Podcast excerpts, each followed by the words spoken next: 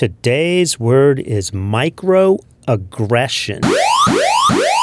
Microaggression is a statement, action, or incident regarded as an instance of indirect, subtle, or unintentional discrimination against members of a marginalized group, such as a racial or ethnic minority. The term was first coined by psychiatrist and Harvard University professor Chester M. Pierce in 1970 to describe insults and dismissals which he regularly witnessed non black Americans inflicting on African Americans.